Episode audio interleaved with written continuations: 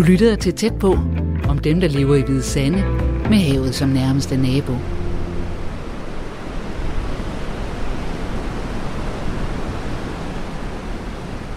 Foran mig er Vesterhavet.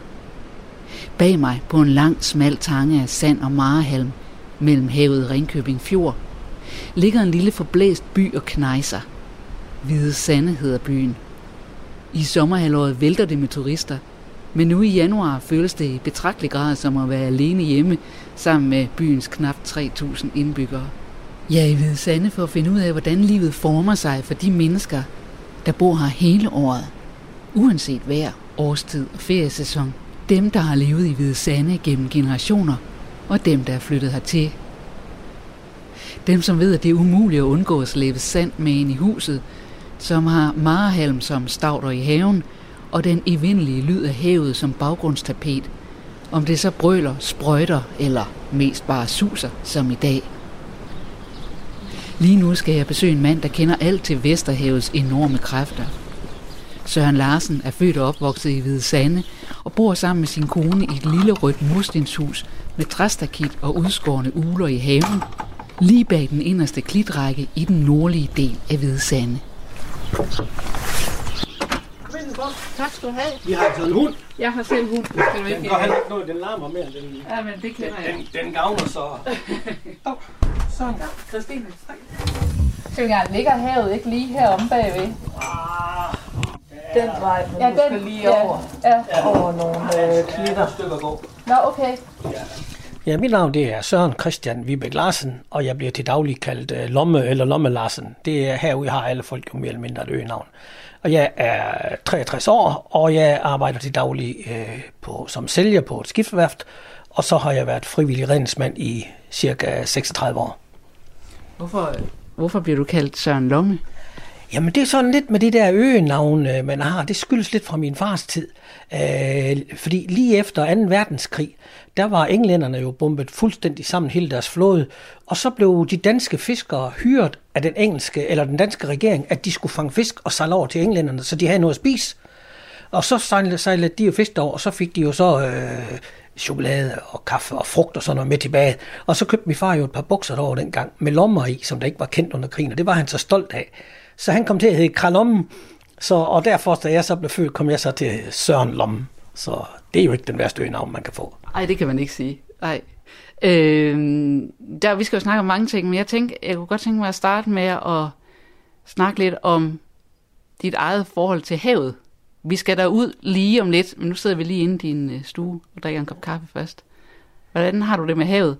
Jamen, jeg har jo sådan lidt et øh, ambivalent forhold til havet. Altså, jeg har vild respekt for havet. Øh, og øh, jeg elsker jo også at gå ned ved stranden og gå og lede efter rav, eller jeg har en minesø og gå og lede efter gamle ting og sager og sådan noget. Men samtidig så ved jeg også, at samtidig med at havet det giver, så tager havet jo også samtidig. Og det er jo skyggetiden af, af havet. Men ellers har jeg et rigtig godt forhold til havet. Du er født her i Hvide Sande, eller hvordan? Ja, jeg er faktisk øh, født øh, og opvokset her i Sand. Jeg er født nede på, øh, på sydsiden, faktisk som man siger, ude i den yderste klitrække. Og der er jeg født ude der øh, i et hus, der lå langt uden for, for det hele. Der var hverken strøm eller vand eller varme. Man havde en kakkelovn, og man havde øh, sterinlys og petroleumslamper og en lille brønd ude i gården, og man havde zinkbælger stående under tagrenden, som man brugte til at samle vand op i, når man skulle vaske. Det havde man der i gamle dage. Hvad lavede dine forældre? Mine forældre og min far var fisker, og øh, min mor var så hjemmegående. Vi var jo øh, fem børn der, så, så vi er ud af en fiskerfamilie. Hvordan husker du, at din far var meget væk, eller hvordan husker du, at det var hjemme hos jer? Ja, altså far var jo meget væk, fordi de fiskede, det var jo ikke altid, de kunne fiske her fra Sande. Nogle gange så fiskede han jo fra Esbjerg, så var han jo væk i en uge, 14 dage ad gangen øh, og sådan noget. Og, eller han fiskede fra Hanstholm. Der var jo mange steder, man, skulle, man kunne fiske fra, hvis man ikke lige, hvis vejret var for hårdt, så var Hvide Sande et farligt sted at sejle ud og ind fra. Så var der jo mange, der fiskede enten på fjorden, eller så fiskede de i andre havne, hvor, det, jo- hvor forholdene var lidt bedre. Men hvorfor var Hvide Sande farlig? Jamen, jeg tror, det var sådan lidt øh, på grund af selve indsejlingen og den lave dybgang. Dengang havde man jo ikke sandpumper til at dybe ud på samme måde, som man øh, kunne i dag, og indsejlingen var jo ikke særlig bred, og Vesterhavet er jo ikke lige det mest... Øh, det er jo faktisk en af de farligste farvande at sejle i. Og Hvide Sande, altså for dem, der ikke ved det, Hvide Sande ligger jo sådan man kan sige, virkelig omkranset af vand. Du har havet til den ene side, og så ligger Hvide Sande på sådan en lang, smal tange, og så ligger Ringkøbing Fjord lige bagved. Så det, det er meget vand her. Det er faktisk meget vand. Man siger nogle gange for sjov, hvis man kommer for hurtigt ud af døren om morgenen, så står man i vand til knæ ude i fjorden, og hvis man går den anden vej, så står man til vand ude i havet. Men altså, det er jo lidt specielt øh, herude. Øh, på grund af, at øh, Golfstrømmen går forbi herop, øh, ude langs med vestkysten, så har vi ikke, øh, når der er vinter i Danmark, får vi ikke så meget sne herude, som vi gør andre steder i forhold til. Så det, det, det kan man sige, det har vi manglet lidt, da vi var børn. Lidt sne. Ja, altså sådan sne, fordi nogle gange, når vi hører, og det hører man stadigvæk, så er der masser af sne i resten af Danmark, og så har vi stort set næsten ikke noget herude. Og så på den anden side i sommertiden, så blæser det jo altid herude. Det blæser jo alt, der er næsten aldrig nogensinde vindstille. Nej, kun lige, man kan sige, når man står uden for dit hus her, så kan man se op på sådan en, jeg ved ikke om det er klitten, man kan se der om bagved, eller hvad er det, man kan se? Jo, det er den første klitrække. Der er jo sådan her, øh, omkring Hvide Sande der, hvor byen ligger, så kommer der i udkanten af byen, er der jo en klitrække, og så kommer der jo en hede på en 2, 3, 400 meter, inden den næste klitrække kommer på en 100 meter, og så kommer sandstranden, og så kommer havet først. Så der, vi bor faktisk op til, til den yderste klitrække her, kan man godt sige. Men alligevel så var det sådan, at inden jeg skulle besøge dig, så tænkte jeg, Nå, men så går vi ud af dit hus, og så går vi lige ned til vandet. Og så sagde du i telefonen, ah, men det kan godt være, at vi skal køre. Og jeg tænkte, det var da mærkeligt, der er der jo ikke ret langt. Ah, det er lige godt, uh, herfra er der måske omkring 400-500 meter til stranden, hvis det kan gøre det. Det er sådan lidt uh, op over heden. Og lige nu her, på grund af alt det regn, vi har fået, så er hele heden faktisk oversvømmet, så det er mange steder, du ikke kan komme igennem uh, uh, op på, så, uden du har gummistøvler eller noget på, fordi at, der ligger så meget regnvand. Okay. Du har også, hvis vi skal gå helt tilbage til din barndom, så har du fortalt mig, at, øh, at det der med vand, det har du har haft et forhold til helt fra det øjeblik, du blev født. Ja, det har jeg faktisk. Jeg har haft lidt, fordi det var jo sådan, at da jeg blev født, så øh, kunne de faktisk ikke rigtig få liv i mig. De arbejdede faktisk lidt med mig et stykke tid, og de kunne ikke øh, få liv i mig. Og så blev jeg egentlig pakket ind i lagen og lagt ud i brygger, så, så var der ikke rigtig noget at gøre med det barn. Og øh, så gik de ind, og så sagde de, at de fik kaffe, så der er måske gået 10 sekunder, eller jeg ved ikke, eller det er der ingen, der ved, hvor lang tid der er gået. Men så mens de sidder derinde, så siger den gamle læge, at vi prøver lige noget nyt. Og så sendte han min far og min bedstefar ud og hente en af de store zinkbaljer, der var ude under tagrinder, og, og som man samlede op til regnvand. Og så slæbte de den ind i bryggers, og det var jo i januar måned. Så knuste de alt isen, der var i den, og så lagde de mig ned i det vand der, og der skete ligesom ikke rigtig noget. Og de gned mig og varmt mig sådan noget ned i det vand, og der skete ikke noget. Men tredje gang, de lagde mig ned i det der kolde vand, så begyndte jeg at skrige i vildens sky. Og så, det er som man hærder børn i Vestjylland. Men eller en nyfødt ned, ned i en balje med iskoldt vand. Ja, altså det var det, man ligesom øh, gjorde den gamle læge. Han, han har tænkt lidt om, at øh, jeg skulle måske have sådan et chok, sådan så at mine, øh, mine lunger, de, de, øh, de åbnede sig. Og han siger, grunden til, at, at jeg ligesom havde overlevet det, det var nok fordi, at jeg ikke tager min første mund for luft, så jeg har jo stadigvæk haft fostervand i. Og uanset hvor meget de har fortalt om, så kan det jo godt være, at jeg kunne bare lagt 10 sekunder og pakket ind, inden de begyndte at gøre noget. Men altså igen, det er jo det var det, der skulle til. Så det har lidt med vand at gøre, kan man sige. Ja, det var første gang. Det var så første gang, ja. Og så var der jo så anden gang, hvor det ligesom, kan man sige, var lidt på kanten. Det var den 18. oktober 1972, hvor øh, vi lagde fisket ud på havet, og det var egentlig noget møgvejr, som man siger, det var storm. Og så øh, blev vi, når vi skulle sejle hjem, vi havde cirka syv timers sejlads hjem. Og vi begyndte så at sejle hjem af. Da vi så kommer ind til havnen herinde, der besejlingsforholdene, de var som de altid har været lidt vanskelige. Og så ramte vi bunden med vores fiskekutter, og øh, så knækkede vi ror, så vi ikke kunne styre. Og så drev vi ned syd for, øh, for, for stranden, drev ned langs med stranden der i storm, og båden den sprang læk og begyndte at synke ind på revlerne. Og øh, der måtte redningsmandskabet så arbejde øh, det meste af natten, inden det lykkedes dem at få skudt en raket ud til os, og så fik de os jo så reddet i land dengang. Hvor gammel var du der? Der var jeg 15 år. Og jeg, der var ikke så mange værelser, man kunne have øh, i byen dengang der. Så jeg boede jo nede på skibet. Det var vi flere drenge, der gjorde. Vi boede på de både, vi arbejdede på. Så det var jo hele mit hjem, der ligesom gik til den dag. Så blev jeg så reddet ind af redningsmandskabet. Og øh, der var ikke så meget psykologifis dengang, så øh, jeg kunne jo de andre folk, der var med, de kørte jo med redningsmandskabet hjem, og jeg, blev, jeg kunne, gik op over klitter. Jeg kunne gå hjem til mine forældre, de boede jo lige op over klitterne. Men øh, så var det jo så deroppe i klitterne, at... Øh, det ligesom gik op for mig, hvad der var sket. Og så sagde jeg til mig selv, når jeg blev voksen, så ville jeg være redningsmand. Jeg er aldrig blevet voksen, men jeg er blevet redningsmand i hvert fald. Men, men hvad var det, der fik dig til at sige det, der stod deroppe i klitterne? Altså, du var jo blevet reddet i land, men, men altså, Stod du nede på stranden og var drivvåd, eller, eller hvad var det? Hvordan var det? Jamen, vi var, vi var jo våd, og øh, det var koldt, og, og sådan noget, og så der, der havde man jo ikke tørdragter dengang. Vi havde jo bare regntøj på og sådan en redningsvest, så vi var jo gennemblødt alle sammen, mere eller mindre. Men jeg synes bare, det der, de der redningsmænd, der satte ligesom liv på spil for og så synes jeg, det kunne være sjovt, eller sjovt, det kunne være spændende selv at være med til det. Og så vil jeg så også sørge for, at øh, ligesom at man tog hånd og hang om alle, og ikke ligesom bare efterlod noget. Men sådan var det jo dengang. Ligesom. Men altså, det var sådan lidt, jeg synes, de var, nogle, øh, de var flot gjort dem, og det ville jeg gerne selv være med til at, at hjælpe. Og det øh, blev jeg så i 1983. Når nu her til sommer, som sagt i 37 år, var med til at forhåbentlig gøre en forskel og hjælpe en masse mennesker. Dengang der, øh, var det meningen, du skulle være fisker, siden du var ude og, og på en fiskerbåd som 15-årig? Ja, det var faktisk meningen, at jeg skulle være fisker. Jeg gik jo øh, ud af skolen øh, i 7. klasse der som 13-årig, og så øh, flyttede jeg hjemmefra og fik et værelse, og så fik jeg et hyre, og så boede jeg på skibet, og så begyndte jeg altså bare at fiske, og så fiskede jeg ind til 1977, så holdt jeg med at fiske der. Hvorfor gjorde du det? Jamen, jeg synes jo bare ligesom, at øh, det var ikke lige mig, det der hav. Det var lidt, øh, jeg var tit søsyg, og skulle prøve noget nyt, så begyndte jeg så at arbejde på havnen, og så arbejdede jeg i et pakhus, og så er jeg ellers bare arbejdet hele mit liv. Men det må også være svært, jeg tænker, det må være svært at bo i Hvide Sande egentlig, og lide af søsyge. Ja, det tror jeg, det, det gør man, det er man også. Men det kan jo også blive den dag i dag, når vi er på havet, så kan jeg stadigvæk godt blive søsyg. Fordi det er jo, mange gange så tager vi ud i noget, øh, i noget rigtig møgvejr og sådan noget, så det, jo, jeg kan nemt blive søsyg. Men det må man jo ligesom bide i sig, han har sagt. Det handler bare om at hvad skal man sige, fingre i halsen og gå ud og få kastet op, og så komme videre med sit arbejde. Okay, så kan du godt, så, så er du okay bagefter. Ja, altså søsyge, jeg, jeg betegner det bare som en tilstand. Søsyge, det er bare en tilstand. Altså, du er søsyge, du har det dårligt, og man føler, man er ved at dø. Øh, men hvis man, jeg plejer nogle gange at sammenligne det lidt med, med migræne, forstået på den måde med, at øh, hvis øh, man har migræne, så er man øh, fuldstændig færdig, og kan ikke noget. Men hvis man hører sit lille barn falde ned ad trapperne, så kan man godt rejse op og få det barn op i en fart og få det trøstet, inden man går ind og har migræne igen. Og det er det samme med søsyge. Du kan ligge og være søsyg, og du kan ligge og være så dårlig, men når du skal lave noget, så kan du også godt lave noget. Det er måske ikke lige den bedste sammenligning, men altså det er sådan lidt, det, det er en tilstand, som du selv kan hive dig ud af. Dengang du var ung, havde du nogen gange en tanke om, at du skulle lave noget andet og bo et andet sted end her? Ja, jeg havde jo tanker ligesom alle mulige andre med, at man øh, øh, skulle prøve noget andet og prøve noget nyt. Jeg har jo, øh, da jeg var ung, kunne jeg godt tænke mig at komme til at arbejde i en vuggestue. Jeg kunne godt lide, godt lide at arbejde med børn.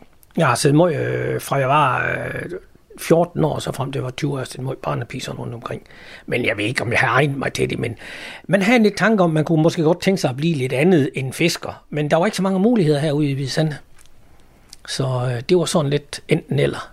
Jamen, så skulle du have flyttet. Ja, men det gjorde man lige der i 70'erne. Ikke? Der var, jeg var jo kun som sagt 13 år, da jeg flyttede hjemmefra, og hvad en 13-årig dreng, han var stadigvæk kun en, en dreng. Og hvis det ikke rigtigt, du har ikke rigtig nogen til ligesom at, at råde dig, eller hvad skal man sige. Øh, og skolen, det gik ikke så godt. Jeg blev lidt øh, mobbet og drillet i skolen, og øh, havde svært ved at, at se nogen, noget med at gå i skole, så det, det var ikke lige mig det der med skolegang. Så jeg var nødt til at finde på et eller andet, hvor jeg ikke skulle gå i skole, og så blev det fisker. Men hvorfor flyttede du så hjemmefra som 13-årig? Jamen, det var lidt fordi, vi var jo en stor familie, ikke? og, og øh, min mor og far, de er stadigvæk de er fire børn også, og, og så, kunne jeg, så skulle jeg ligesom og klare mig selv. Jeg var måske også sådan lidt stadig, også sådan lidt, fordi at, øh, når jeg nu kunne gå ud i skolen, så kunne jeg også finde ud af at klare mig selv. Og så. Og sådan var tiderne jo der i 1970. Ikke? Fordi min far og mor, de var jo heller ikke øh, øh, millionærer, hvis man kan sige på den måde. Men de havde jo stadigvæk fire andre børn, de skulle øh, forsørge og sådan noget. Så. Og jeg tænkte jo så nok, at jeg kunne forsørge mig selv. Så det, det var sådan lidt derfor, tror jeg. Og det var okay? Sådan var det dengang. Det var helt okay. Også med, at man bare kunne gå ud i 7. klasse, når man ikke... Øh, altså skoleinspektøren og mig, vi blev enige om, vi kunne ikke lære hinanden mere, så vi kunne lige så godt øh, gå hver til sit. det lyder som om, det, det har været bedst for begge. Ja, det tror jeg, det var lidt. Det tror jeg lidt. De sidste øh, to-tre år, jeg gik i skole, det var, ikke, øh, det, var ikke, det var ikke noget for mig. Det var ikke sjovt. Så jeg skulle bare, lige så snart jeg kunne komme ud, så skulle jeg bare ud, og så ud og lave det, jeg gerne ville. Og det var, blev så fiskeri. Men du siger, at det var ikke noget for dig. Var det så, altså det siger, det der, det faglige var ikke noget for dig, men at du blev drillet også, eller hvordan, mobbet? Jo, ja, det faglige kunne jeg godt finde ud af, fordi at øh, der fejlede jo sådan set ikke noget, men det var mere det, at ja, man blev lidt mobbet, og man blev lidt drillet. Og dengang, der var det jo tit sådan, at øh, de i går sådan svage børn, de blev bare sat ned bagved. Og så var der så stort set ikke nogen, der ligesom gjorde noget ved det. Og så fik du lov at sidde der, og så kunne du så bare følge med så godt, som du kunne. Og som det. Men altså som 40-årig tog jeg jo en uddannelse som lærer transportarbejder. Jeg har været på øh, Tasmanien og arbejdet og startet en fabrik op dernede.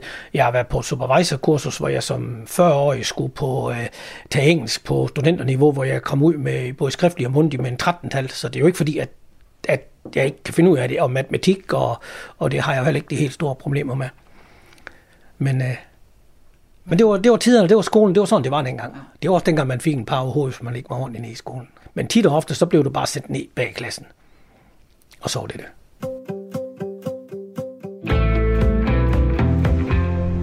Du lytter til tæt på om dem, der lever i Hvide Sande, med havet som nærmeste nabo. Når man sidder her ved dit bord, så kan, så jeg, der er et billede af det jeres hus, der er malet der. Ja, det er vores hus, det som vi bor i her. Og så kan man se, øh, se der er et billede af redningsbåden, og maleriet ved siden af, den fiskekutter, der er helt over, det var den fiskekutter, jeg strandede med i 1972. Vi fik øh, øh, noget penge for det i erstatning af, af for, for, så, så købte jeg det der maleri, øh, eller fik det der maleri lavet, blandt andet. Så selvom, selvom I strandede med det, og det var, må det også have været en voldsom oplevelse, så, øh, så vil du godt have det stående deroppe? Ja, altså det er jo, øh, det er jo en, kan man sige, det er en af de der bump på vejen. Det er en af de der kan man sige, milepæle, der ligesom var med til at forandre mig, tror jeg, godt det er i dag. Men det gjorde dig ikke bange for at komme ud på havet? Jeg er ikke bange for at komme ud på havet. Jeg har mega meget respekt. Øh, jeg er ydmyg, når jeg er ude at sejle, også over, fordi jeg ved, at jeg skal, jeg skal hjem til min familie igen, og jeg skal, jeg skal passe på. Og det er også vigtigt for mig at sende det signal, især til min familie, at øh, jeg passer på mig selv. Og øh, ja, godt være, at jeg er dristig, men jeg er ikke dumdristig. Og det er lidt vigtigt, så jeg er ikke bange for at tage ud og sejle. Altså, om så de ringer, når vi skal ud i, under orkanen Bodil, for eksempel, hvor vi blev ringet om at skulle ud, så jamen, altså, man står fast, og så gør man det, men man er lidt ydmyg. Altså, skal det ikke være, nu tænker jeg, skal vi ikke gå ud og se på det der hav? Jo, det kan vi da godt. Det synes jeg da, vi skulle. det er ligesom, det giver lidt mere mening, tænker jeg. Ja. Vi kører lige, Anna. Hvide Sande, den er jo øh, den øh, stammer tilbage fra 19, 1931, at det er så gammelt er vi sande. Og huset, jeg bor i her, det er jo et gammelt hus fra 1938. Et gammelt træhus, som man har sat mursten om. Den har stået i bagen sin tid, så man den her om og sat mursten om, og så står den så her. Så det er en af de ældste hus i byen. Hvad har du egentlig af familie? Jeg har en kone, jeg er gift, og vi har tre børn. Øh, jeg har to børn, der bor på i København, øh, og så har jeg en datter, der bor i Aarhus. Hun er ved at lave hendes øh, kandidat nu her, så det er jo meget godt. Og øh, øh, med vores datter Samantha, hun er art director ved Søsterne Grene og i Aarhus, og min søn har et øh, IT-firma i København, sammen med nogle andre nogen, så og så er vi lige blevet bedsteforældre her den 16. december. Tillykke med det. Jo tak, så barn var nummer to, så det kan jo ikke være bedre. Men det lyder ikke som om, at der er nogen af dem, der er på vej tilbage til Hvide Sande. Nej, jeg tror heller ikke, de kommer tilbage til Hvide Sande. Det tror jeg ikke. Vi er på vej derom, hvor jeg blev født. Øh, der boede i min bedsteforældres hus. Der var jo slet ingen hus her, hvor vi kører nu. Der var ingen vej eller noget som helst. Det lagde sådan ude midt i, øh, i ingenting. Og så min bedste... Der var ingen vej her? Der var ingen vej her. Overhovedet ikke. Og ingen hus? Der var ingen hus her. Hvad var der så sand? Der var sand og, og bjerg. Og så det der, det, var, det sort hus, der blev jeg så født inden. Altså, det ligner jo et lille sort sommerhus. Øh, hvad er det? Er det træ, det er beklædt det er, med? noget, det er beklædt. Det er jo, det, det, er, det bliver brugt som sommerhus nu. Men dengang, der var det et gammelt træhus. Og så stod der så et brønd ude i gården derude. Og øh, det er simpelthen derinde, jeg blev født. Og hvis du siger, at der ikke var vej, og ikke rigtig nogen huse, andre huse her, så har de det så har de kommet, placeret det... deres hus sådan lige bag ved klitterne? Ja, de har lige uh, fået en, en stykke grund her, som de må have til at sætte huset på. Og så bygger de huset der. Og det har stået her, ja, jeg bliver 63 om en uge, så det har stået her i hvert fald i 70 år næsten. Det er et af de første hus, der var i byen i sin tid. Hvorfor flyttede de her til? Jamen det var fordi mine bedsteforældre, de kom jo, og mine forældre, de øh, boede jo i Hemmet over på den anden side af fjorden. Men uh, der begyndte der jo, så da vi Sande var blevet bygget, så uh, begyndte der at være mere og mere fiskeri her fra Hvide Sande. Og så flyttede de herover, og så begyndte uh, min bedstefar og min far, de, de fiskede så dengang. Og så fisker de i, vinter, i sommertiden fisker de jo på havet, og i vintertiden der fisker man jo på fjorden. Der var det jo mange gange fjorden, der var frosset til, øh, helt fuldstændig frosset til. Og så øh, fiskede de ude på isen. Så kørte man jo ud med motorcykler eller med biler ud på isen og satte garn ud på isen derude. Og lige siden jeg var to-tre år, har jeg jo været med min far og min bedstefar ud på isen og sat garn i vintertiden. Var det et spørgsmål, om du havde lyst, eller det var bare sådan, det var? Jamen, jeg var jo den, min fars første dreng, og, og jeg har selvfølgelig en stor søster, men det var, jeg var jo en dreng, og jeg ville jo gerne med min far og min bedstefar. Og min, både min far og min bedstefar, det er jo dem, der har lært mig meget om fjorden. Det er jo dem, der har gjort, at jeg er så, så kendt ude i fjorden, som, øh, som jeg er. Øh, det var jo meget naturligt dengang, at man skulle, øh, man skulle hjælpe til. Hvordan, hvordan er byens liv i dag i forhold til, da du var barn eller ung? Altså, hvad er forskellen? Jeg, jeg ved ikke, jeg synes, altså, man siger, liv og liv. Altså, vi har jo ikke nogen biograf. Øh, øh, nu har vi da, vi har ikke så mange restauranter. Nu har vi da trods alt f- fået en sted, hvor man kan gå ned og få brunch. Men for to-tre år siden, der, hvis det var sådan, man ville på café, eller for eksempel invitere sin kone på brunch, eller et eller andet, jamen, det kunne man ikke. Der var ingen steder, man kunne få det. I biograf, så skal vi køre øh, den 40-50 km. Uh, nu er der kommet en biograf i Ringkøbing, trods alt, så skal vi ikke køre så langt. Men ellers så er der jo ikke... Uh, i, sommer, I sommertiden, der er den jo fuld af liv og turister og det hele. Uh, At lige nu er det svært at forestille sig, ikke? Fordi der er ikke ret mange andre biler end os. nej, der er ikke så mange, men så skal du prøve at forestille dig i sommertiden, eller hvor, hvor- i den her lille by, hvor der måske er øh, 50.000 turister. Altså, butikkerne kender jo os, men i sommertiden, der har de jo mange øh, unge mennesker ansat, som der måske ikke kender os. Og det, skal, det er jo ikke... Øh, det, det sker jo tit, du er oppe og handle ved købmanden, så snakker de tysk til dig, fordi de ikke lige ved, at du er... Altså, det må man jo ligesom, kan man sige, finde sig i, hvis det skal være det. Nu kører vi så den her vej ned igennem byen, og så kører vi ned til, øh, til stranden ned på øh, det, der hedder Søndersiden. Vi sander jo ligesom det lidt op i to af en bro, og der er jo det, der hedder Nordsiden, og det, der hedder Sydsiden. I gamle dage, der var der jo, der var der jo klasseforskel på. Det er det jo ikke længere. Nu er vi jo de samme mennesker. Men det var der, da jeg var barn. Der var der, dem på nordsiden, de var nogle dumme nogen, og dem på nordsiden synes, dem på sydsiden, de var nogle dumme nogen. Var der så også noget med, at de fine var på den ene side, og de ikke så fine på den anden? Ja, der var i hvert fald nogen, der troede, de var mere fine end andre, alt efter hvad side de boede på. Øh, og ja, det har man jo så fundet ud over. Og her kan man se, det var jo så, øh, den vi kører over nu, det er afvandingsslusen. Der er 14 slusport, der lukker vand ud og ind af fjorden. Det var det, der grundlag Hvide Sande i sin tid. Og så byggede man ligesom havnen ud fra det. Fordi man kan se, at Vesterhavet er herude til højre for mig, og til venstre, der har vi Ringkøbing Fjord. Der har vi Ringkøbing Fjord. Der er jo skær nå, plus en hel masse andre ord, der løber ud i Ringkøbing Fjord. Og øh, der sørger man jo så for, at vandstanden i Ringkøbing Fjord, den skal være det, det her cirka 20 cm over dansk 0. Og det er jo klart jo, hver gang det regner, og der ryger vand ind, så stiger vandet jo i fjorden. Så skal man jo have det lukket ud på havet. Men samtidig skal der også være en vis saltprocent i havet, eller i fjorden, for at øh, øh, fiskene de kan overleve. Så det handler med, at man skal lukke en masse ferskvand ud, når det er lavvandet, og når det er højvandet, så kan man lukke saltvand ind. Sker det nu, øh, som det gør nogle gange her i vintertiden, hvor vi har ret meget vind fra, øh, fra vest for eksempel, og storm og sådan noget, så er vand jo høj. Så har vi højvand hele tiden. Så kan man ikke lukke vand ud af fjorden. Og så stiger vandet lige så stille ud i fjorden, og så bliver alle de områder over ved Skjern Enge og over på den anden side af fjorden, det er jo alle de marker, de bliver simpelthen oversvømmet derovre. Så, øh, så har landmændene lidt en problem. Så de er selvfølgelig lidt vilde efter, hvornår der kan, der kan lukkes ud. Men det styrer havnevagten jo fuldstændig. Så kan du se, så er der sådan en lille rød skilt, en lille rød firkantet skilt. Ja, der står R. Med en hvid trekant, der står R i, og så er der en pil.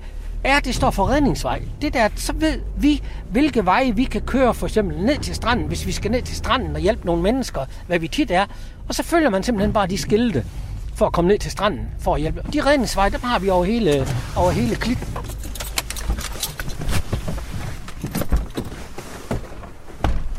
Nu kommer vi så ned til havet. Her er så blevet lavet et eller andet monument, som øh, dronningen og prins Henrik har været ude at indvige i sin tid. Altså, hvad er monumentet? Det er det, vi går på her. Nå, de fliser her. Ja, det, vi synes også for sindssygt, hvad er monumentet? Men det er simpelthen de fliser, vi går på her.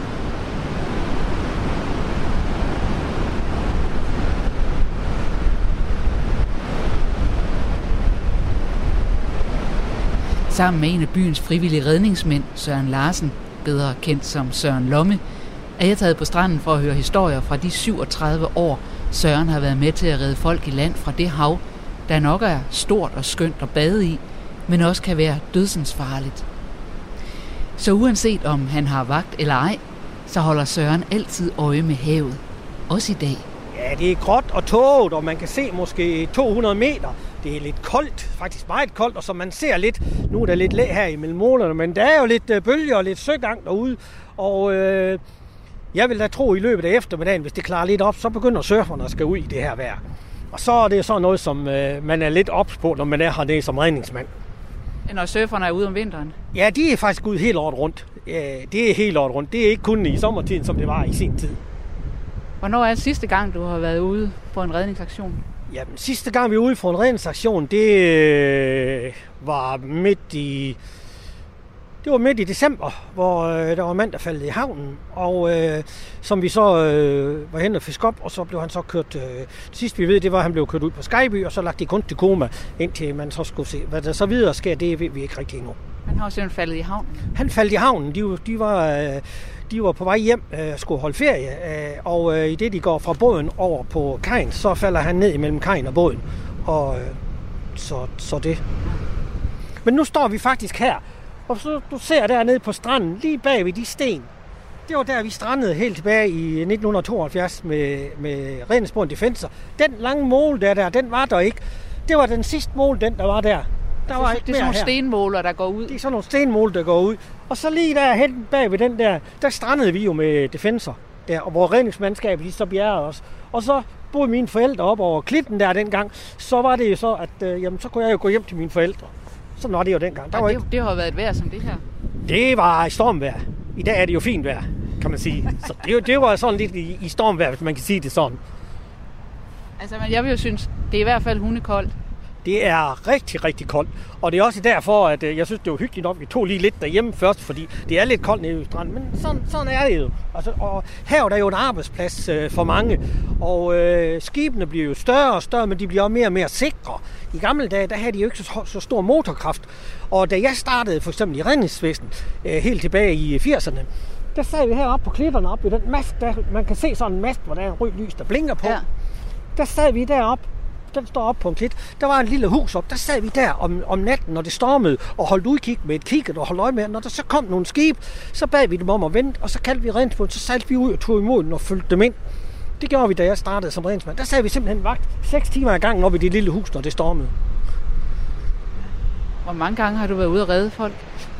Ja, nu er det lidt svært at sige, øh, sige øh, hvornår man har reddet nogen, hvor man ikke har. Men øh, i år, øh, eller i 2019, har vi haft cirka 110 aktioner, og det er både øvelser og aktioner. Vi øves øh, en gang om måneden cirka. Men ellers kan du cirka 100 gange om året cirka. Det er faktisk meget. Det er jo hver faktisk tredje, meget. mere end næsten Ja, i, tredje. 18 var vi, i 2018 var vi ude 130 gange cirka. Nu snakker vi om det der med, at du er jo, altså du har, er jo, har arbejdet som redningsmand, frivillig redningsmand i alle de her år. Hvilke, hvad har du været ude for, som sådan har gjort størst indtryk på dig? Jamen, der er jo mange redningsaktioner, der gør indtryk, og, og mange gange, når du er ude i en redningsaktion, så står det også, at skal træffe nogle, nogle øh, beslutninger. Og de her beslutninger, dem skal du faktisk trække ret hurtigt. Der er ikke altid tid til at tænke over, hvad der er rigtigt og hvad der er forkert. Du er nødt til at træffe en beslutning og se, hvad kan du gøre mest gavn. Øh, jeg husker jo øh, blandt andet for en del år siden, hvor vi blev kaldt ud til en badeulykke. Og det var i sådan noget vejr som i dag, med bølger ligesom i dag. Øh, Bare ikke så koldt. Det var en sommerdag hen ved Søndervig. Og meldingen den lød på, at der var tre børn, der var blevet taget af strømmen og kunne ikke komme ind. Og de lå cirka 200-300 meter fra land, og de skreg i vildens sky. Vi afgik så med, med vores øh, lille redningsbåd, og på vej derhen får vi pludselig at vide, nu er der fem mennesker, der er i nød. Så er der kommet en uh, tysker forbi med sine to børn, og han kan se de der tre børn, de er i nød ud, og han er en rigtig, rigtig god svømmer. Så han øh, vælger at gå hen til en af de der strandposter, der er, hvor der er en redningskrans og noget lin, fordi så vil han svømme ud. Han var en rigtig god svømmer. Så vil han svømme ud, og så vil han jo selvfølgelig tage øh, og lige at hjælpe dem ind. Er det din telefon? Ja, skal de se.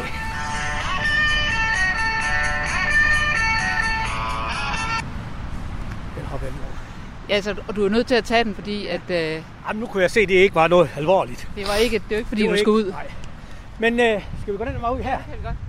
Så øh, øh, begynder han jo at tage den der redningskrans og skal svømme ud. Men så er der nogen, der har stjålet det togværk, der er oppe i den der pose. Så han, den lin, som man skal have redningskransen ind med. Men da han hører de børn, de skriger derude, og så for at hjælpe dem, så er han selv en habil svømmer. Så han vælger at svømme ud sammen med redningskransen, sammen med hans datter, og så kan de begynde at se, om de kan få børnene ind. Men da han så kommer ud, så kan de heller ikke klare sig længere, på grund af, at der er rigtig kraftig strøm, og der er rimelig store bølger, som du nok kan se her, blandt andet. Og øh, da vi kommer hen på stedet, vi er tre mand i den lille redningsbåd, sådan en lille båd på 10 meter.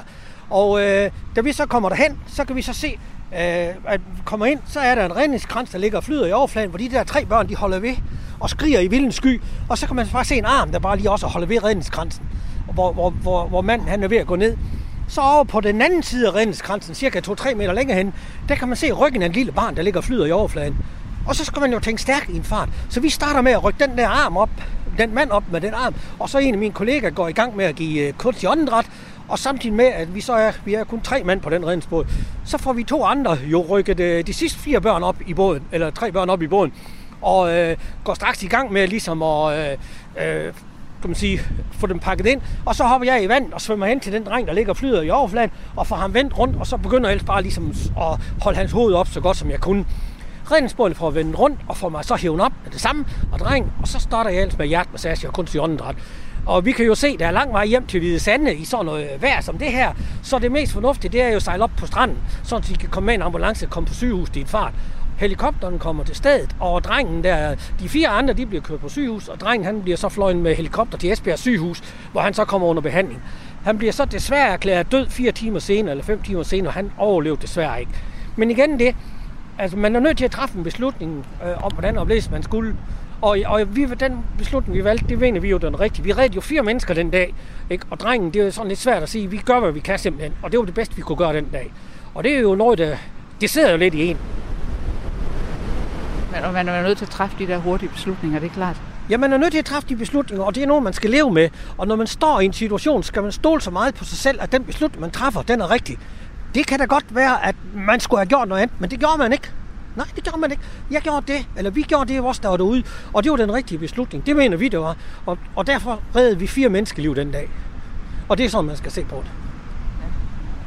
Jeg tror, vi skal bevæge os lidt. Ja, det blæser lidt, hvis man skal stå stille. Altså, jeg tænkte jo, at en mand som dig, du ville med- vide præcis, hvor meget tror, du skulle have på, når vi skal ned til stranden. Ja, men det, er, det jeg fryser heller ikke så meget. Det er mere mine ører, jeg fryser. Så, øh, fordi det er lidt køligt, men ellers synes jeg ikke, det er så slemt. Når vi nu skal ud med, med redningsbåden, det aller, aller først vi gør, det er jo, vi tager jo vores dragt på. Vi har sådan en redningsdragt. Nogle kalder det en overlevelsesdragt. Det er sådan en dragt, den vejer cirka 15-18 kilo. Den er foret med en termodragt indvendig, som der holder os varm. Og der er opdriftsmiddel så det kan holde os flydende, hvis nu for eksempel vi kommer ud, hvor der er kraftig strøm og sådan noget. Samtidig så er der en lille radiosender i den, der gør, når jeg kommer i vand, så sender radiosenderen op til øh, et signal på 121,5 MHz, hvor alle flyvemaskiner og redningsbåde, alle både de lytter på. Og så kan man følge mig, når jeg ligger i vand. Så kan man simpelthen se, hvor jeg ligger inden for 10 meter. Så sådan en har vi, det har vi altid med, når vi er ude. Så vi er godt klædt på. Ja, det må man sige. Der, men der er også, I er jo også nødt til at have en følelse af, af sikkerhed hos jer selv, så I ikke skal tænke på det. Ja, altså uanset om det er som i dag, hvor det er koldt og sådan noget, eller det er 30 graders varme, så har vi den dragt på med en termodragt indvendig. Det, man sveder rigtig meget i, i sommertiden. Men øh, altså det er jo også igen det, jeg skal passe på mig selv, og jeg skal også være sikker på, at jeg kan hjælpe andre. Ja, man kan også sige, at hvis du skal ud i vandet, så skal du kunne være der længe. Du skal kan være der i længe, og du skal kan bevæge dig. Og du skal også, jamen altså, jeg er sikret imod, øh, kan man sige, at jeg ikke bliver taget under strømmen. Og samtidig med opdriften i min dragt, gør jeg også, når jeg får fat i en person, så holder jeg mig stadigvæk flydende. Vi går her ud af molen. Der er faktisk ret langt ud til... øh, Ja, hvor langt vil du tro, der er ud til kanten af den? Selv- Enden af den? Selve målen er omkring, jeg tror den er en 700 meter. Okay. Ja, så er der jo langt ud. Så vi er jo sådan set... Vi har jo faktisk passeret stranden og går her på molen ud mellem bølgerne. Hvorfor har man egentlig lavet den her meget lange mole? Er det sådan for at Det sikre er for flyene? ligesom at lave, du kan se, nu kommer der en coaster ind. Kommer et skib ind. Det er for ligesom at skabe lidt lag. Du kan godt se, hvor, hvor, hvor, hvor, hvor, lag, hvor roligt det er her, kontra hvordan det ser ud derovre. Åh oh, ja, det er klart. Det kan du godt se. det der, der er del strøm, og der er bølger og det hele. Her og molerne skaber det lag, der er, sådan så skibene de kan nemmere komme ud og ind. Så derfor har man lavet de der to øh, lange moler. De går ud sådan, ligesom sådan to arme og danner et, et, et frirum, et frispil, hvor ligesom skibene de har lidt mere ro. Altså nu fortalte du om den der med nogle børn, og det har jo så været om sommeren, og nogen, der har kan man sige, badet lidt uforsvarligt og ikke holdt øje med strømmen og sådan noget. Men er det mest turister, eller er det fiskere, eller hvad er det mest? Altså, det er jo enormt svært, fordi det, vi har jo... Øh, vi, I sommertiden er det rigtig mange turister. Øh, vi har jo måske mellem 50 og 80.000 turister i sommertiden. Det gør så, at det er mange turister. I den her tid, der er det jo fiskere, og det kan være coaster, og det kan være alt muligt andet. Så der er ikke noget, man siger, der er sådan decideret type opgaver. Der er mange forskellige typer opgaver. Det kan også godt være, at det er en fiskekutter, der måske har, har haft brand i maskinrummet, eller motoren er gået i stykker eller noget. Og så skal de i gåseøjne bare bruge en kranbil, kan man sige, til søs eller sådan noget. Og der sejler vi jo så ud, hvor vi så øh, får en line over, og så bukserer vi dem simpelthen i land og slipper dem ind. Så der er, der er mange forskellige opgaver, kan man godt sige. Øh, og igen det, vi er også uddannet til ligesom at hjælpe så godt som vi kan. Før i tiden, der havde vi jo af til læger med ud, når der skete noget. Men lægerne, de er jo ikke lige sådan, kan man sige, minded for det her. Så de bliver jo nemt søsyge. Skal vi gå den her vej? Ja. Det går lidt her langs med stranden. Ja. Så de bliver jo nemt søsyge. Så nu har vi jo fået nogle øh, førstehjælpsuddannelser, hvor vi blandt andet øh, øh, er uddannet til, at vi kan sy sår og lægge drop og give indsprøjtning. Og simpelthen nødbehandle på stedet for ligesom at, at klare førstehjælpen så hurtigt som muligt. Og så ellers, vores primære opgave er jo simpelthen at få de nødstedte i land i en fart. Har den udviklet sig gennem årene? Har det så det anderledes ud for 30 år siden for eksempel?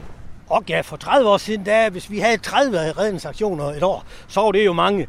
Der havde vi jo, men der var, der var det jo meget på grund af, at skibene de havde øh, øh mindre motorkraft, og skibene var også mindre, og sådan, og der havde vi jo flere opgaver, sådan, kan man sige, ude på havet. Øh, øh, hvor det var mest fiskekutter. Så er det så efterfølgende turisterne, de er kommet til, hvor der også bliver noget der. Og så det der med, hvor vi ligesom også skal hjælpe falk og sådan noget. Så det er ligesom øh, udviklet sig lidt i den, i den retning.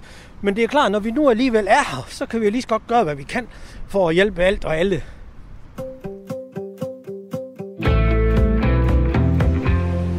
Du lytter til tæt på om dem, der lever i Hvide Sande, med havet som nærmeste nabo.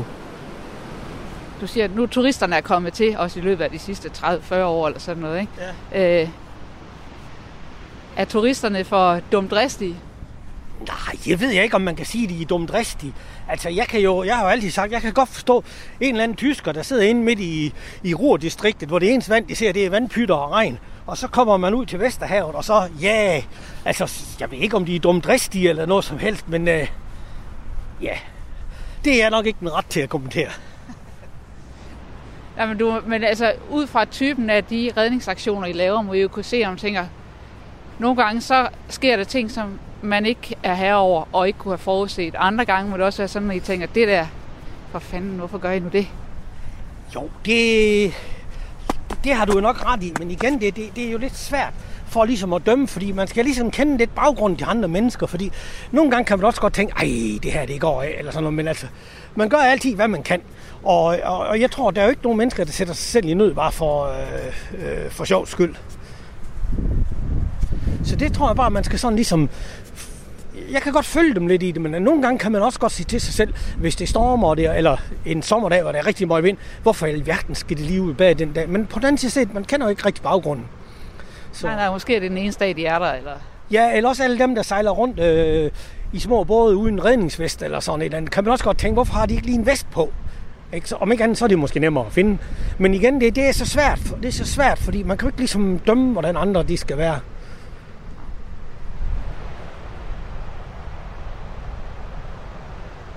Altså hver gang jeg kommer til Vesterhavet, så står jeg og tænker, at jeg synes, det er vanvittigt imponerende. Altså sådan, at jeg tænker, wow, det her store hav. Øh, nu du boet her altid. Hvad tænker du, når du kommer ned til havet? Jamen, jeg synes også, det er vildt imponerende. Jeg synes stadigvæk, jeg er fascineret af havet. Det er jeg jo. Øh, og jeg synes, det er skønt nogle gange at gå langs med stranden og før i tiden gik jeg meget lidt efter og jeg har også en minesø og går lidt efter gamle ting og sager. Man kan, jeg, har, jeg har jo fundet gamle romers søndmønter, der er over 2.000 år gamle, som der ligger inde på Nationalmuseet, som man har fundet dernede. Som du har fundet hernede på stranden? Ikke lige her, men langs med stranden et eller andet sted. Så har, der er flere herude, der går med og sådan noget. Men selvfølgelig, jeg synes her, det er fascinerende. Og især når det blæser, så kan man sige, at de kræfter, der er på spil, det er virkelig, øh, det er virkelig fascinerende. Og det kan du godt blive ved med at synes, selvom du har været nabo til det hele dit liv. Ja, det tror jeg. Det tror jeg aldrig nogensinde, man. Det tror jeg, man bliver ved med. Man savner det. Nu er jeg voksen børn, der bor i København og i Aarhus, og det er der, jeg elsker, når jeg kommer over og besøge dem, fordi der er så meget grønt, og der er så mange bakker, og der er så mange grønne områder, der er træer og sådan noget. Men jeg kan også godt lide at komme tilbage til Hvide Sande igen. Så for, da mine børn var små, så fik, fik de jo altid bare at vide, når vi har været ude at sejle, at øh, Nå, nu er vi lige været det. De vidste jo ikke så meget om det. Men nu er det jo blevet voksen, så har de jo så for nogle år siden givet mig et uh, GoPro-kamera, som jeg har monteret på min hjelm, når jeg, på min redningshjelm, når jeg er ude at sejle. Og så nogle gange, så filmer jeg noget, og det som jeg synes, der er anstændigt, jeg kan vise, så lægger jeg det op på YouTube. Jeg har min egen YouTube-kanal, og så kan ungerne følge lidt med i, hvad frem han går og laver. Og det kan resten af verden som sådan også. Nu står vi jo hernede sådan en januar iskold, fugtig, blæsende januardag. Øh, og lige før var der en dame, der gik tur med sin hund. Men ellers er det ikke, fordi vi ser rigtig så mange lige her nede ved vandet. Det, det er noget andet om sommeren. Det er noget andet om sommeren, så er der jo smækfyldt her over det hele med, med folk. Hvornår kan du bedst lide selv at være her? Ja, jeg kan nok bedst lige selv at være her om vinteren, når der ikke er, når der ikke er fyldt. Fordi det er lidt mere fredfyldt, selvom det blæser. Øh, sådan noget. Men sådan en vinterdag, hvor det er stille og, og fryser og sådan noget, så elsker jeg at gå ned på stranden. Det kan jeg godt lide. Jeg bruger det nok ikke så meget, som man burde gøre, men altså, sådan er det jo. Ja, fordi du glemmer det, eller hvad? Ja, så, der, så har man jo vagt. Altså nu for eksempel, hvis jeg har vagt, øh, øh, som jeg har nu her, så kan det jo, du det ikke noget, hvis jeg for eksempel går, går 5-10 km ned langs med stranden, så sker der en eller anden ulykke, jamen så dør jeg jo næsten af hjerteslag, hvis jeg skal løbe hjem i den fart. Så øh, der, jeg skal holde mig, jeg må ikke forlade byen, når jeg har vagt. Så skal jeg blive i byen. Altså man kan aldrig sige, hvornår der sker en ulykke, og man kan aldrig sige, der sker ingenting nu. Det kan man aldrig sige. Man har måske en fornemmelse af, ah, de næste par timer er der måske roligt. Men man kan aldrig sige det, fordi det kommer på alle tider på døgnet. Det er uanset om det er fint vejr, om det er stille vejr, om det er stormvejr, nat eller dag. Det kommer bare. Så man kan ikke engang sige, jeg vil jo sige, at det er typisk, når det er stormvejr. Det kan man ikke, nej. Det kan man ikke, og øh, fordi det, det, kan, det kan være i fint vejr sådan noget. Hvorfor er det ikke, hvorfor er det anderledes? Altså, hvorfor er det ikke bare mest i stormvejr? Jamen, for eksempel, hvis nu der, en, der kan være en fiske, nu stormer det jo ikke nu, det blæser en lille fin smule. Men det kan jo godt være, at der er en anden fisker, der måske, øh, så går hans maskine i stykker. Eller de kommer galt afsted for hånden i spillet, eller et eller andet, eller falder og brækker et ben, eller får et hjertetilfælde, eller et eller andet. Det kan også være en coaster, der kommer forbi herude, hvor der er en, der har fået et øh, hjertestop, eller en blodprop, eller et eller andet, eller komme til skade, hvor vi så skal ud og hjælpe. Så man kan aldrig rigtig sige, man kan aldrig rigtig sige, nu sker der ikke noget. Og det er klart, venner og familie, de forstår det som regel. Men mange andre mennesker, når for eksempel vi har, hvis man har nogle venner eller nogle bekendte, der kommer langvejs fra og siger, skal vi ikke lige, øh, i sommertiden, skal vi ikke lige grille have en øl? Ah, man ved sgu aldrig, om det sker. Ah, det er fint vejr, der sker ikke noget i dag. Det kan man ikke sige. Det kan man aldrig rigtig sige. Nej, nej, man kan sige også, måske også bliver man som, altså som turist eller som gæst, eller sådan noget, bliver man også lidt mere skødesløs, når, ja, hvis vejret er fint. Ja, og også nogle gange, folk kan også godt sige nogle gange, når det er rigtig står, nej, der er der ingen, der er ude at sejle i det vejr. Men man ved det aldrig. Man ved det aldrig. Det er de mest mærkelige tidspunkter. Så derfor så, øh, vi, øh, vi har delt sådan lidt op, sådan, så vi har lidt fri nogle gange, og så er vagt, du er egentlig vagt hele tid. Men nu for eksempel hele den her uge, må jeg ikke forlade byen. I næste uge, der må jeg godt, men når jeg er hjemme, når jeg er hjemme så er jeg på vagt det hele tiden. Nu i den her uge, hvis for eksempel jeg skulle et eller andet, så skulle jeg jo ind og spørge øh, en af de andre, vil du blive inde i byen, mens jeg tager væk, fordi jeg skal noget? Og hvis de siger ja, så kan jeg gøre det. Hvis de siger nej, så, så kan jeg ikke komme nogen steder. Nej, så kan du ikke køre en tur til Ringkøbing, Nej, hvis du skulle det kan man ikke. Så er man lidt bundet af det. Du føler dig alligevel ikke så bundet af det, at du ikke har at du ikke er holdt op? Nej, altså, man, man er jo ikke så bundet nu. Nu har vi jo personsøger, man har mobiltelefoner.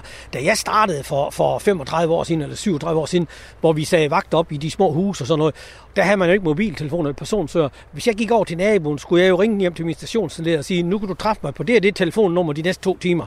Der skulle man jo hele tiden fortælle, hvor man var henne. Der var, der var man jo bundet på en helt, helt anden måde. Jeg tænker også, nu fortalte du om den der dragt, de har på, termo og øh, varme og alting, ja. og man kan se, hvor jeg er henne, og satellit og sådan. Ja. Øh, det havde man vel heller ikke? Nej, det havde man ikke før. Vi havde godt nok nogle dragter, men det var sådan noget one size. Det var en størrelse stor, eller også en størrelse møg for stor. Og det var jo ligesom det, der var dengang. Øh, Jeg er jo stor respekt for de mænd i gamle dage, de rensmænd, der roede ud øh, i stormen for at komme folk til undsætning. Vi sidder trods alt i tørvejr og, og, og, og sådan, så det, er du indimellem bekymret eller bange, når du tager ud og tænker, det her, det, det bliver svært? Nej, altså mange, der sker nogle gange, hvor jeg tænker, som du siger, det her det bliver svært. Det her det bliver sej. Det ved jeg. Og det har jeg vild respekt for. Æh, øh, hvor for eksempel en dag, hvor vi tog ud, vi blev kaldt ud en torsdag nat, ikke? og øh, jamen, vi kom hjem øh, lørdag aften. Vi var væk i næsten to døgn, hvor vi måtte ringe hjem vores familie. Anden ikke, hvor vi var henne. Vi, kunne jo, vi er jo ikke ret meget i radiosignal, når vi kom ud. Så det lykkedes os jo at ringe hjem over så lidt telefon, så vidt vi kunne få mulighed for, for at fortælle vores familie, at vi havde det godt. Men samtidig var det jo en sej omgang. Og nogle gange, når du tager ud i en storm, så ved man jo også godt, at øh, det her, det er altså, det er med livet i den ene hånd. Så det, er, øh, det, det handler om at have respekt, og det handler igen, som jeg siger, om at være lidt ydmyg, og også sørge for at passe på sig selv. Man skal vide, hvad man kan, og man skal også vide, hvad man ikke kan. Hvordan kan, hvordan kan man... Hvordan mener du egentlig ydmyghed og respekt? Jamen altså, øh, øh, ja, hvordan kan man sige? Man skal jo ikke tro, man kan gå på vandet. Og man skal jo ikke tro, man er udødelig. Fordi der skal jo ingenting til. Man har jo set havet, det er jo stort. Og når man er ude i blæsvejr og skal sejle op og hjælpe nogen, så kan man aldrig nogensinde bare sejle op på siden af skibet og så gå over til hinanden. Så nogle gange, når vi skal over og hjælpe nogen, så er den eneste mulighed, vi kan komme over, det er simpelthen at hoppe i vand og så svømme over. Lige få en line over først, og så svømmer vi over for at hjælpe. Øh, og der, så er det lige meget, om det er nat eller dag. Altså, så er man så også lidt, øh, lidt højt. De fleste gange forsøger vi selvfølgelig at komme så tæt på, at man kan springe over, men det er desværre ikke altid muligt. Der er mange, der spørger hvad, nogle gange, for eksempel, hvad er det værste, man har været udsat for? Og det er jo ikke altid fordi, at en historie ender dårligt, at det er den værste. En historie, der ender godt, kan jo også godt være slemt at være udsat for. Fordi vi var ude for nogle år siden, da Seaworker, en stor øh, jack-up-skive, sådan en offshore-skive, den væltede ned ved Nymindegab, hvor vi var ude at bjerge 15 mand fra, og det var i sådan 5-6 meter høje bølger. Så på vej hjem, så fik vi en af vores folk skyllet over bord. Det var faktisk noget af det værste at se en af sine kollegaer forsvinde ud skibssiden. Men øh, vi fik ham lynhurtigt fisket op igen, og sådan noget. der var alt sket noget, noget som helst. Men, men bare at se det, at ens kollega ligesom bliver skyllet over bord, det var sådan lidt... Øh, Ja, fordi så er det tæt på, at det kunne være dig selv. det kunne lige så godt, lige fem minutter før, blev, blev jeg selv skyllet ned, fordi når jeg fik fat i, men jeg røg ud. Og så går der lige, står vi lige snakker om, nu skal vi altså passe på, gutter. Og så kommer der lige en, så ryger en mand ud. Men han slap godt fra det heldigvis. Så. Altså man siger jo, når det blæser øh, 32 sekundmeter, så er det orkan. Øh, vi har været ude i øh, 47 sekundmeter. Så blæser det. Hvordan, hvordan ser det ud? Ja, men det er næsten umuligt. Man kan, ikke, man kan ikke snakke sammen, man kan ikke kommunikere, hvis man er udenfor, fordi at, øh, det er sådan, du står og kigger ud af vinduerne på båden, så kigger du opad for at se toppen af bølgerne, der kommer der. Så det er, øh, og så er man bare søsyg. Ja, det må virkelig være meget høje bølger, så. Ja, men det er også højbølger. Det er svært at se, øh, øh, hvor store bølgerne er der, når det er om natten eller sådan noget, men det er, det er ufatteligt. At vi kan være, vi var øh, på, en gang vi var ude, der var vi ni timer om at komme et stykke vej, der svarer herfra til Herning. Og det er små, øh, hvad er det, 70 km eller sådan noget. 60-70 km. 9 timer. Det der hav er jo bare så enormt og har så mange kræfter. Det er virkelig, virkelig enormt. Vi prøvede for mange år siden, hvor vi blev kaldt ud i en storm, hvor vi skulle hjælpe et skib, hvor, øh, øh, hvor vi blev smidt rundt i redningsbåden, og redningsbåden blev smidt, på land, og vi lagde derude, og folk ville komme fra andre redningsstationer for at redde vores land. Der var jo ingen, der kunne... Altså, I lå i vandet, fordi I jo... Vi, vi lå i redningsbåden, som der var ligesom var væltet op på stranden.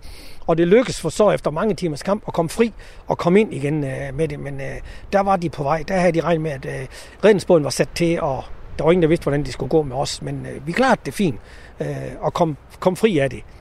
Kan man sige. Det var måske nok øh, en af de gange, hvor man kan sige, der hang vores liv i en tynd tråd.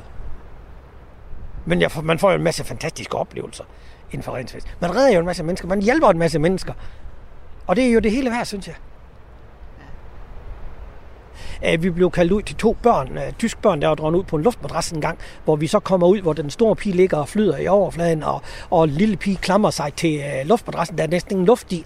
Og så viser det sig, at luften er ved at gå af den her luftmadras, og så ved den store pige godt, at den kan ikke bære dem begge to. Så slipper hun for, at så kan hendes lille søster overleve. Men de overlevede begge to. Og det er jo fantastisk, når du så kommer, kommer ind, Det der med at, at, og, og redde et andet menneske, eller bare det, at du finder nogen. Det der med at finde, øh, finde nogen og være med til at bringe en familie sammen igen. Altså, det er jo fantastisk. Du føler, at du har været med til at gøre en forskel. Og det er jo det, Selvfølgelig er det trist, når det går galt, men så længe du nu bare stoler på, at du har gjort det bedste, du kunne, og, øh, og, sådan noget. og så alle de andre gange, det går godt, de er jo simpelthen fantastisk. Det synes jeg, vi skal sætte os ind i bilen. Ja.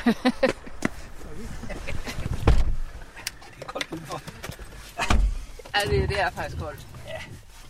Du har lyttet til tæt på om dem, der lever i Hvide Sande og har havet som nærmeste nabo. I dag med Søren Larsen, der har været frivillig redningsmand i byen i 37 år. Christine Sølling har tilrettelagt. Du kan genhøre udsendelsen på Radio 4's hjemmeside og som podcast.